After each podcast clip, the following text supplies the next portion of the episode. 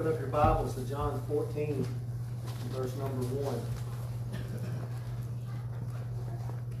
Jesus says, Let not your heart be troubled.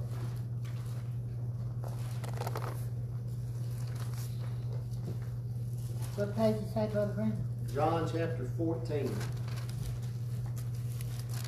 verse number 1. Jesus says, Let not your heart be troubled. I mean, a lot of times I've read that passage, and the thought that went through my mind was, Lord, that's a lot to ask. Amen. A lot of things that trouble me. And sometimes it's just, I mean, sometimes it's big things that are far away that are beyond my control. Like, I I would say that probably most, most rational thinking people are, are troubled by what they're seeing in the Middle East right now. Mm. Because we all know that very, very easily that could spill over and become not a local conflict, but a world war. We, we, we maybe not been around, I wasn't around, but we've studied our history. We've seen similar instances where small things grow bigger and bigger and dominoes begin to fall, and then it's not too long before millions of lives begin to fall. People that we know, people that we were related to, people that we never got to meet because they never made it back. So you sit down and you watch the news and you see some of the things that you see, and you hear these words, let not your heart be troubled, and you think, Lord, that's that's a big ask right now. And, and, it, and that, that's just stuff like that. But maybe don't even turn your TV on. You go, man, I just I don't I don't I don't even want to see it because it's just gonna get me upset and I don't want to worry about it. But you live in a world where you bump up against things all the time Maybe you encounter, maybe it's through your children or your grandchildren, maybe even just nieces and nephews, maybe even just kids from church. And, and you hear that they're being exposed to things that are so shocking that you don't even know how to react to it. I mean, to, to say offended is not even a strong enough word. It, it's almost like living in a bizarro world. I have a, an 18 month old grandson. I'm not worried about me, but I worry about the world that he'll grow up in, wherein most people, or at least a large number of people, have abandoned the basic principles that have governed civilized society as long as there has been civilized society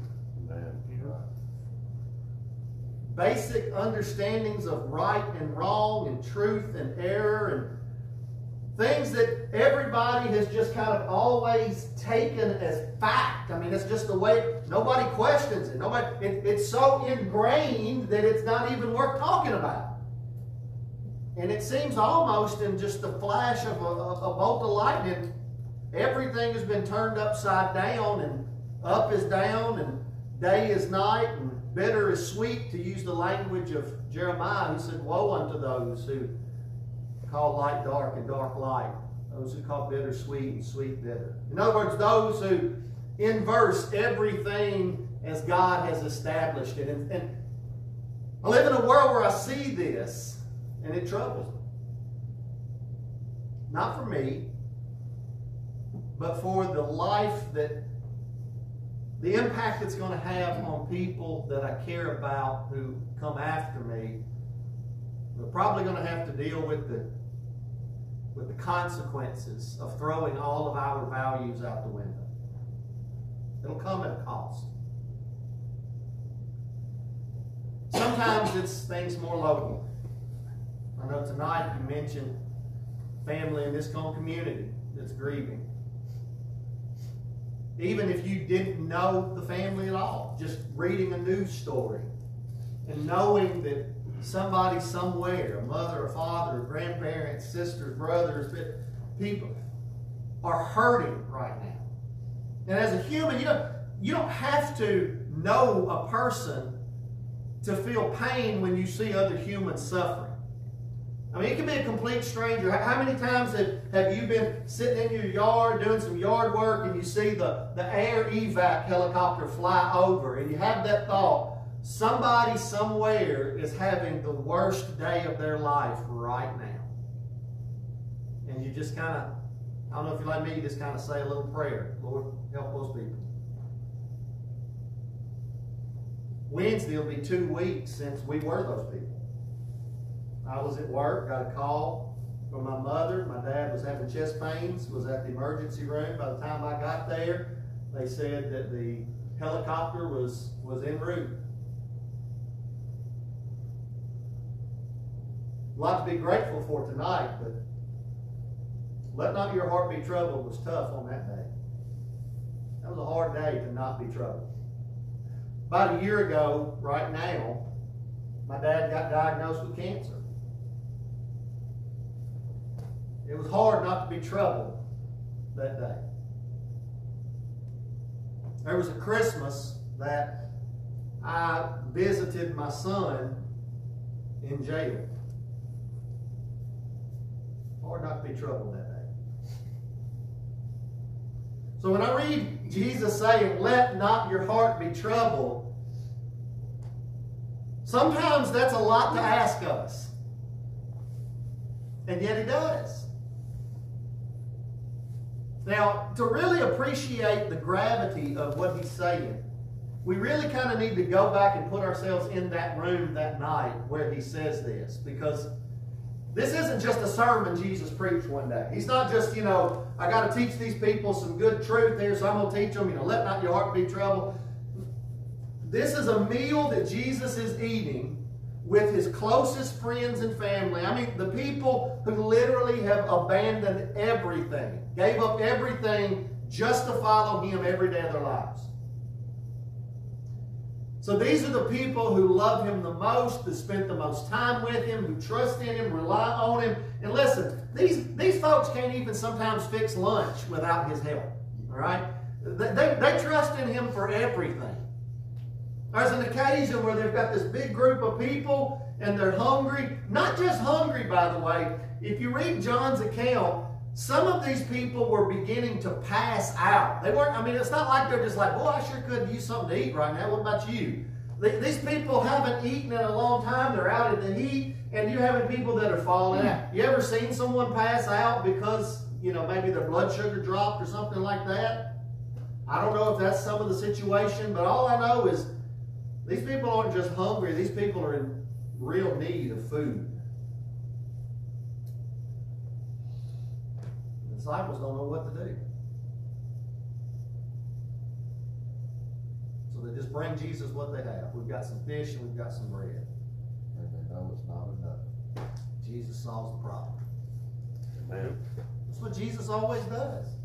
We bring Jesus our meager little offerings of whatever we've got you know, just a few, few fish and a few pieces of bread. But Lord, this is all we've got. This is the best that we can do. And Jesus says, that's good enough. I don't need you to do everything. I need you to trust that I can do everything. And so bring me what you have. And he solves the problem. They're in a boat one night. Now keep in mind, we know at least four of them, Peter, Andrew, James, and John, are seasoned fishermen. These, these guys have probably been on the deck of a boat as long as they've been able to stand. And they're out in a boat one night and a storm is raging. Now, Jesus is over there asleep. I always get tickled at that. Jesus is just sleeping through the storm. And they're so afraid, they wake him up. And this is what they say Do you not care that we're going to die? That's how scared they are. Now, when I lived in Florida, we had one of our members. He owned a uh, about a 30 foot deep water fishing boat. And one day I went out with him and one of our elders and another one of the retired fellas there. And we went out. Now, when I say we went out, you got to understand something. We were 23 miles out into the Gulf of Mexico. No land. Every direction you look, you just see water. That's it, water. No land. And a storm blew up. Oh, And the old fellow that's whose boat it was, I mean, I think he was 82 years old, and he had literally he'd spent his entire life on the water. he was looking at the sky and he told us, reel them in, we're going home.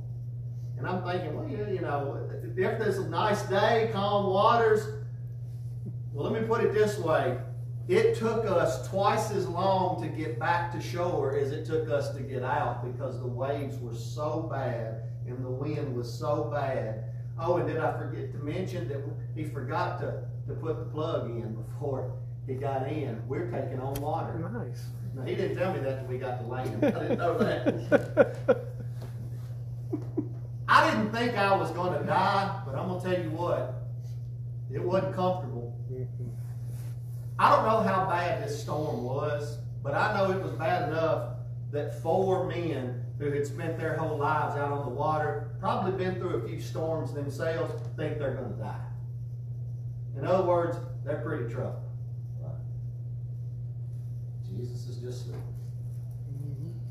And so they wake him up and he said, Don't you care that we're going to die? And he asked them, Where is your faith? What, what, why are you doubting? What are you worried about? Do you not see that I'm here? What are you afraid of? And he rebukes the wind and the waves, and everything stops and everything's fine. And we could go on and on and on all night with story after story after story where these folks encountered these problems that were too big for them. They came into situations where they are very, very troubled, and for Jesus, he doesn't even break a sweat. They had a short memory. And that's true. I do too. I mean, I'll, I'll bring it back up here in a minute. Mhm.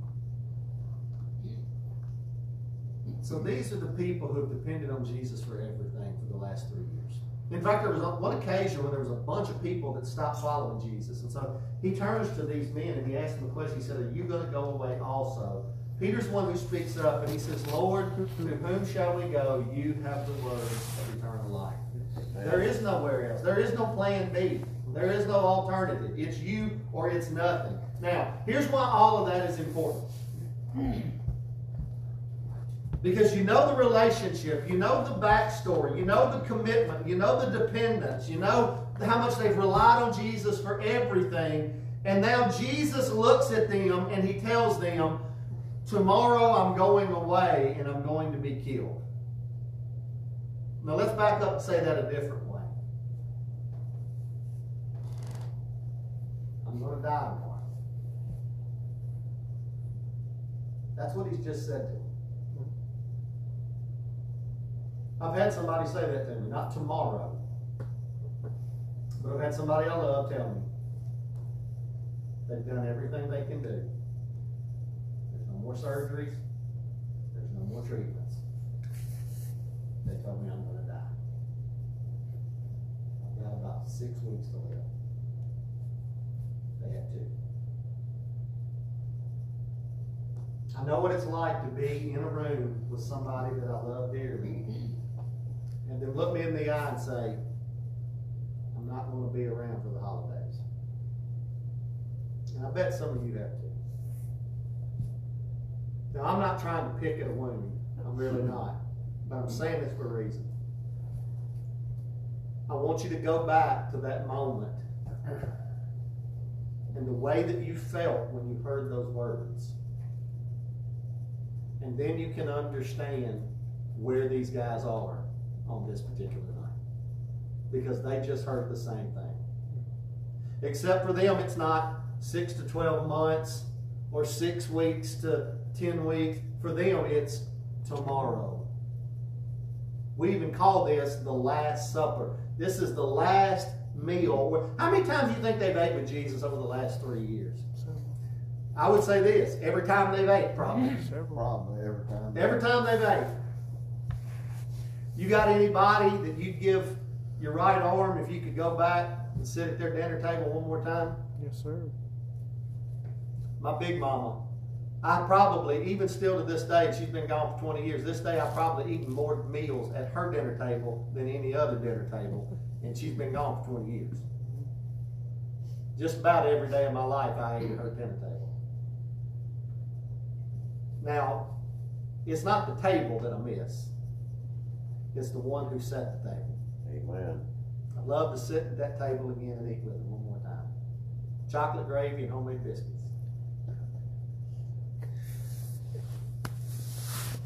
This is the last meal they're going to have. Where Jesus sets the table.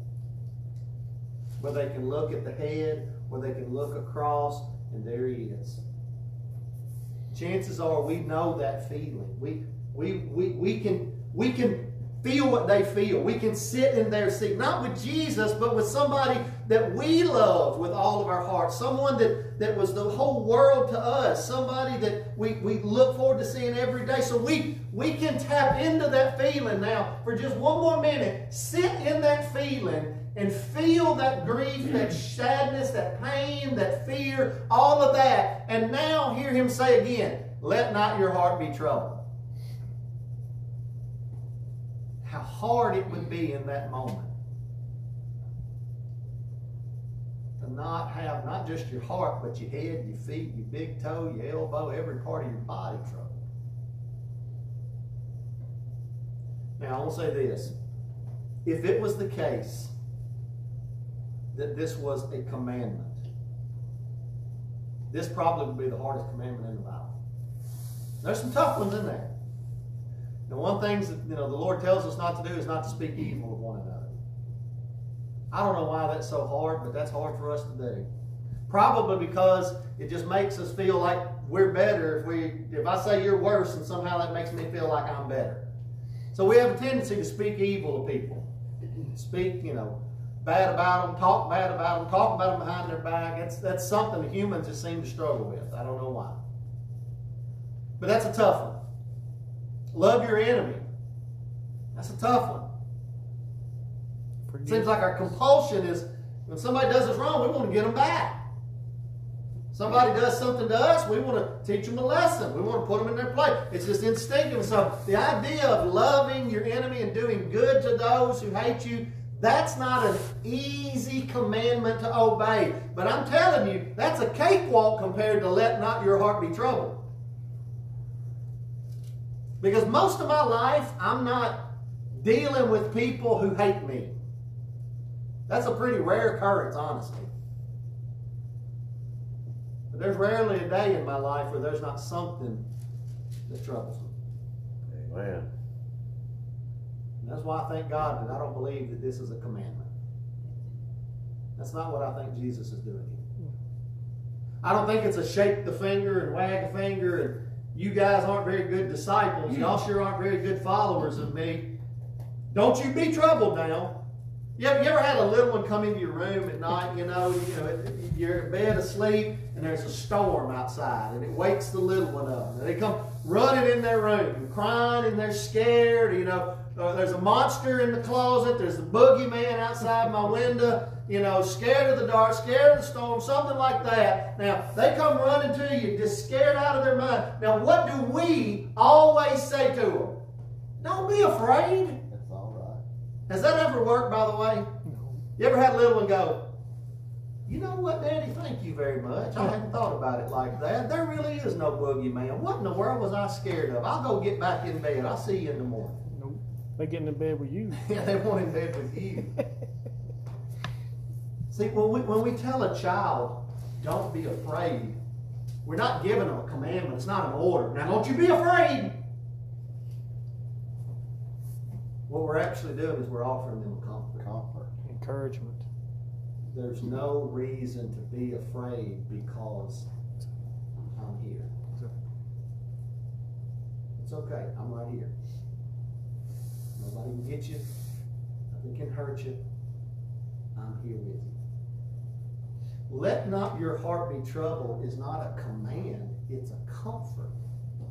He's saying, I know that you are troubled at the news of what's going to happen to me. The idea that I'm going to go away. The idea that I'm going to die. Our hope. Now think about it. Peter said to him on one occasion, Lord, we have left everything for you.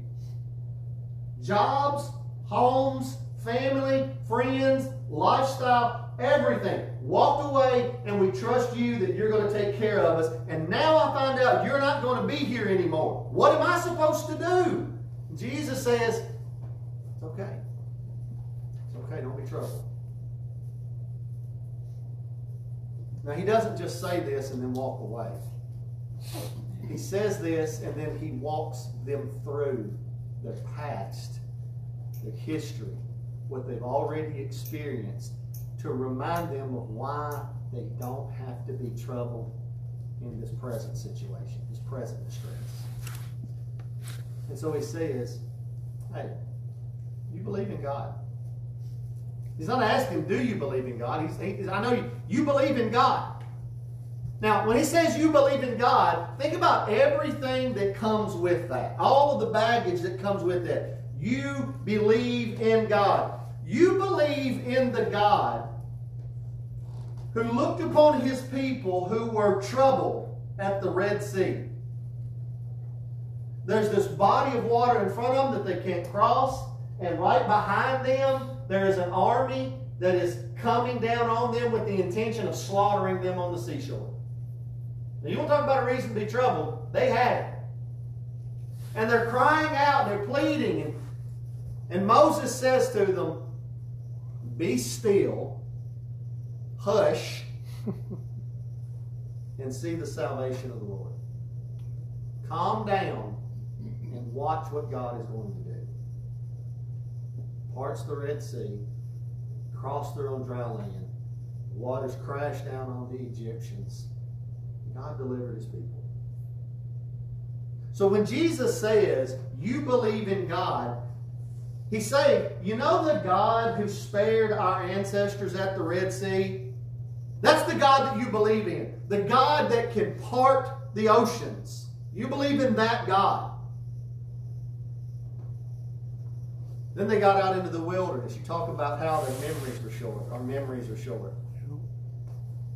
Exodus chapter 14, you have the crossing the Red Sea. Exodus chapter 15, you have the first song in the Bible. It's a song of Moses where they sing this worship song praising God for having delivered them. And then the very next story in the Bible is they're out in the wilderness, freshly delivered, freshly saved. These people just witness the parting of the Red Sea. And you know what trips them up? What are we going to eat for lunch? What's, we're gonna be hungry. What's for dinner? What are we going to eat? Moses, great. We're not slaves anymore. They're not throwing our babies in the river anymore. But now we're out here in the wilderness. We're going to starve to death. Some of them are like, we should have stayed in Egypt. At least we had food in Egypt. Yeah. They beat you to death, they worked you to death, and they threw your babies in the river. But hey, at least you had something to eat. What does Moses tell them? Go outside in the morning, look on the ground. You're going to see something there. Pick it up and eat it. It'll be there every day, except for Saturday. On the seventh day, it won't be there. So on Friday, you need to get enough for two days. And then Sunday, it'll be back again. That's one of my favorite stories in the Bible. We call it manna. If you're using, you know, you're reading the Bible, it says that there was manna. But the funny thing about you, do you know what the word manna means? I love. I love this. The word manna in Hebrew literally means, what is it? That's what the word means. What is it? Because when they walked out and they saw it, they said? What's that? and so that it's manna. That's what it is. What's that? That's what they call it. I always think of that candy bar, what you call it, when I see that. You know, like what is this? What you call it? Well, that's what it is. We'll call it that. It's manna from heaven. The whole time they were in the wilderness, God fed them. And then they get thirsty. Forgot about the manna. They forgot about the Red Sea. They paid no attention, apparently, to the cloud that went with them during the day and the pillar of fire that protected them at night. What are we going to drink? We can, you brought us out here. We don't have anything to drink, and we're going to die. There's a couple of stories. One where Moses puts a bush into waters that are not fit for drinking, and it purifies them. On another occasion, Moses strikes a rock, and water flows out from the rock. But the point is, every time they were in a situation where they were distressed, where they were troubled, where they had a problem that was bigger than them, something they couldn't solve, they couldn't fix, they couldn't get away from, something that is staring them down, God always brought them through it. God always provided or God always protected. God always came through for his people. So when Jesus says, let not your heart be troubled, you believe in God, he's saying, remember what you know about the God that you trust in. You have thousands of years of history of God always providing for his people. Something that might be good for us to think about tonight because we're really not any different than these folks. It's easy for me to shake my head and wag my finger and judge them of, you know, I can't believe, how could they cross the Red Sea and witness that miracle and then worry about how they were going to eat? How could God provide them miraculous food and then worry about what they're going to drink? How could they forget? They just saw it. How could they forget it? And then I think about everything that has ever troubled me in my life. God has brought me through it. Amen. So the next time something troubles me, mm-hmm. why do I have such a tendency to forget all of that other stuff that He's already brought me through? Why? That's why Jesus said in the boat, Why do you doubt? Where's your faith? You've, this is not your first time to be in a situation that distresses you, that is scary, that is difficult, that is painful. This isn't the first time you faced something hard. You faced many things throughout your life, and I've always been there and I've always delivered you. And the fact that you're here right now, even able to be troubled about this present distress, is proof that I brought you through all the previous ones. So, what do you think will happen here? So, when Jesus says, Let not your heart be troubled, He's not commanding them, He's trying to comfort them and saying, You trust in a God who has delivered you through every trial that you've ever faced. And I bet you, if you sat down for a minute and thought about it, there are some moments in your life that you were so afraid, you were so sad, you were so hurt that you felt like you were going to die.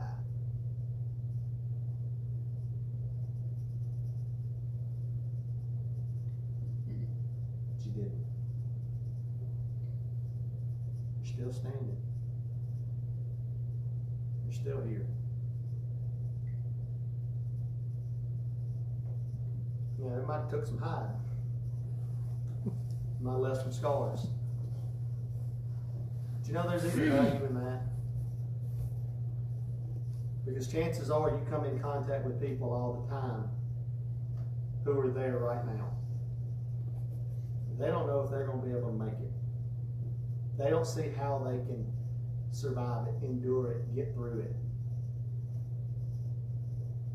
Maybe, just maybe, if you have experienced something the same, it might be someone that you love dearly that you lost too soon.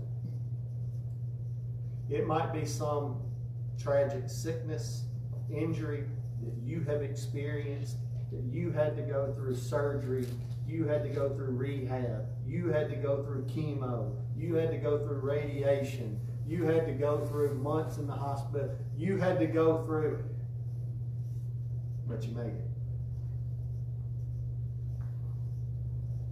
It might be that somebody you thought would always be there walked out of your life. It might have been somebody that you loved so much that you saw them hurting so much that you would have given anything if you could have swapped places with them. And you encounter people all the time that that's where they are right now. And maybe, just maybe, you can be that beacon of hope to them. They may not know Jesus. I don't know how people get through some of the things that they face in life if they don't know that they have, you know, you believe in God, Jesus says, believe also in me. Because I am God in the flesh. I meet people all the time that are in these dire situations that they don't know Jesus. I know how I got where I am. I know how I made it through. I don't know how they're going to make it through, but maybe, just maybe, the reason why I sometimes experience troubles as a follower of Jesus is so that I can be a beacon of hope for someone who is experiencing the same kinds of troubles who doesn't yet know Jesus. Hey, I've been there, buddy. I've, I've, I've, been at the jail on Christmas Day. I've been in the chemo ward on the holiday where all everybody else is at home sitting around the table eating. We're eating hospital food, you know. Let me tell you how we got through it. I spent that time praying and reading the words of Jesus. You never know. That might be the light that gets in to a heart that is darkened because it doesn't know Jesus. So rather than being troubled, what if we used our troubles as a means of building something beautiful? What if we took what the world saw was trash, just a broken life, pieces and pain and sadness and suffering? And what if we took that and we allowed, y'all know what a mosaic is? Y'all ever seen a mosaic? It's where they, people take broken pieces of glass or pottery or, or things like that, and they take all those little broken pieces, but they arrange them together to make a picture of something else. Now, if you get up close, it just looks like a broken piece of glass. But if you step way back here and you look at it, it might look like an ocean scene with a with a sunrise on it, or it might look like you know a picture of a of a, a waterfall or something like that. Jesus can take all of those broken pieces of pain and sadness and shame and suffering and all of the things that we've been through, the trouble that we've experienced, and the trouble that we may have caused. Because don't forget, we may have been the source of somebody else's troubles. Jesus can take all that brokenness and put it together in such a way that it makes something beautiful. Sometimes that's the thing that somebody who doesn't know Jesus will see. There's a lot of people that will never come and visit our services if we invite them. But see, here's the beauty of Jesus. Jesus doesn't, he didn't come to earth and go sit in the temple and say, hey, y'all, I'm here. If you want to get your life together, I'll be up, I'll be here all day. All day, every day. Just you know where to find me. Jesus said, I am come to seek and to save that which was lost. And so as we move through a world, and let's just be honest, there's a lot of trouble in our world. A lot of troubles. It amazes me that I'm, I'm one of these people that talks to strangers at gas pumps and checkout lines and stuff, you know, and things like that. And it has amazed me the things that people will tell you a total stranger just because you spoke to them. But you know, that tells me something. Those people are dying for somebody to listen to their troubles. They just, they just want somebody to hear, to see, to notice, to acknowledge. Maybe they don't have anybody like that in their world. And maybe, just maybe, we can let the light of Jesus shine through us in such a way. Well, let me just quote him that they may see your good works and glorify your Father which is in heaven. Amen. People don't have to come to church to know Jesus. Jesus said, Church, go to them. Go to where the hurting are. Bring Jesus to where they are. They can meet him there just as well as they can here. Most of the people I know and through the years who wind up here, there's one or two ways they wind up here. They were either born here, I mean, born in church, has always taken there their whole life, or they came here from somebody that they knew who was a follower of Jesus that they met out there. That's how most of the people, it's, it's very, very rare that you just go invite somebody to church, they come, they hear a sermon, it turns their whole world upside down. Now, it happens. I'm not saying it don't happen, but it's rare. Most of the time, the work is done out there. just being a good neighbor, just being a friend at work, just being someone that'll take the time to listen and help when nobody else does. He said, You believe in God, believe also in me.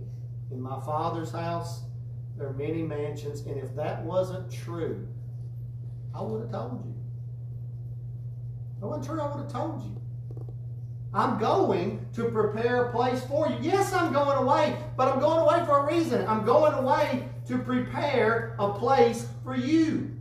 And if I go and prepare a place for you, doesn't it make sense? I will come again and receive you unto myself, that where I am, there you may be also. And at this point, one of them ended up and said, Lord, we don't even know where you're going. How in the world are we supposed to know the way to get there? That's when Jesus said, I am the way. I am the way. I'm the truth. I'm the life. No one comes to the Father but by me. Jesus says, Look, you don't have to know the way, you just have to know me. Because I'm the way. Every now and then I need to be reminded of this. I have been a Christian now for 34 years. Yeah, 34 years this year.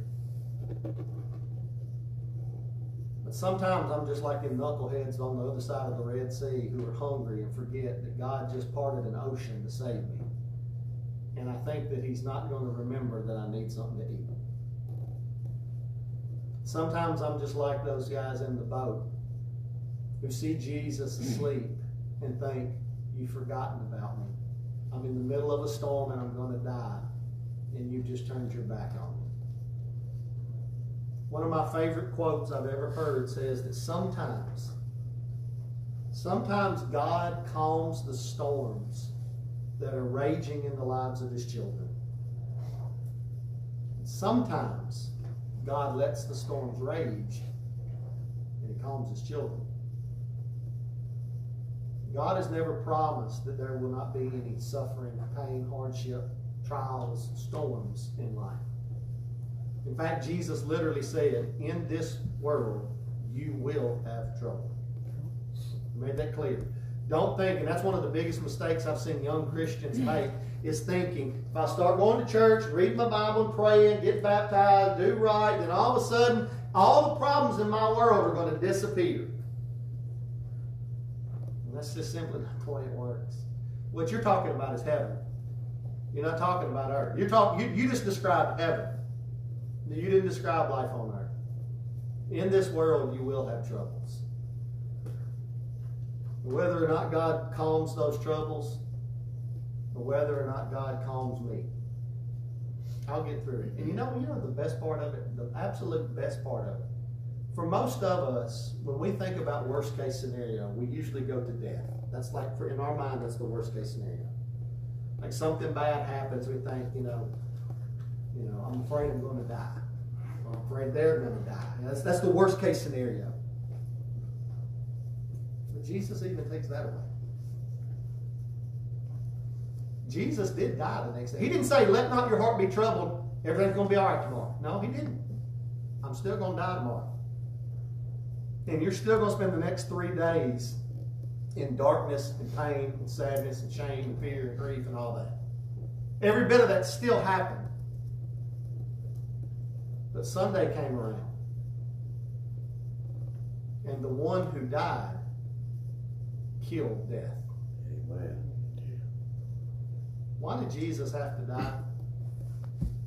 I want you to think about think about death like a like a big old sea monster or something. Jesus let death swallow him so that he could destroy it from the inside. So that you and I no longer have to fear mm-hmm. even the we don't even have to be troubled by death. Now that's not to say that we're not going to be sad, that we're not going to grieve when people die. Of course we will. Anytime we're not with people, listen, somebody doesn't have to die for people to grieve. Have you, you ever seen a mama who takes her baby and drops them off at kindergarten the first day? Every one. I, felt, I thought before I just need to go to the elementary school to stand on the sidewalk handing out tissues, you know. Because they, they, they, they're going to see them in four hours. It's not like they're gone, you know, they didn't just ship them off to war. They're, they're, they'll be back in four, they'll be home in four hours. You see, separation makes us sad. But we don't have to be troubled with death. Because Jesus said, I'm the resurrection and the life. Those who believe in me, even though they were dead, they will live again. So death is just a separation, it's not the end. I don't know what might be troubling you right now, if anything. But if it is, I hope that you can find comfort tonight in remembering that everything that has troubled you up to this point, He's brought you through it. He didn't always solve the problem. That's not the case. Sometimes whatever it was that you feared happened. But it didn't kill you. You're still here. And even if something does eventually take you, that's okay too. He's the way, the truth, and the life. Jesus turns funerals into celebrations. And so even if this is the end, like Paul said, we talked about yesterday, fought a good fight, I finished my course, I've kept the faith. I'm now ready to be offered. The time of my departure is at hand. There's a crown of righteousness laid up for me, but not for me only, but for all them who love his appearing. Does that describe you tonight? If not, it can very easily. A commitment to follow Jesus that leads in a way of change in life, burial and baptism. Or maybe just as a, a Christian, being reminded you don't have to be afraid. He's here. But if we can help you in some way, being, be reassured, let us know while we stand on.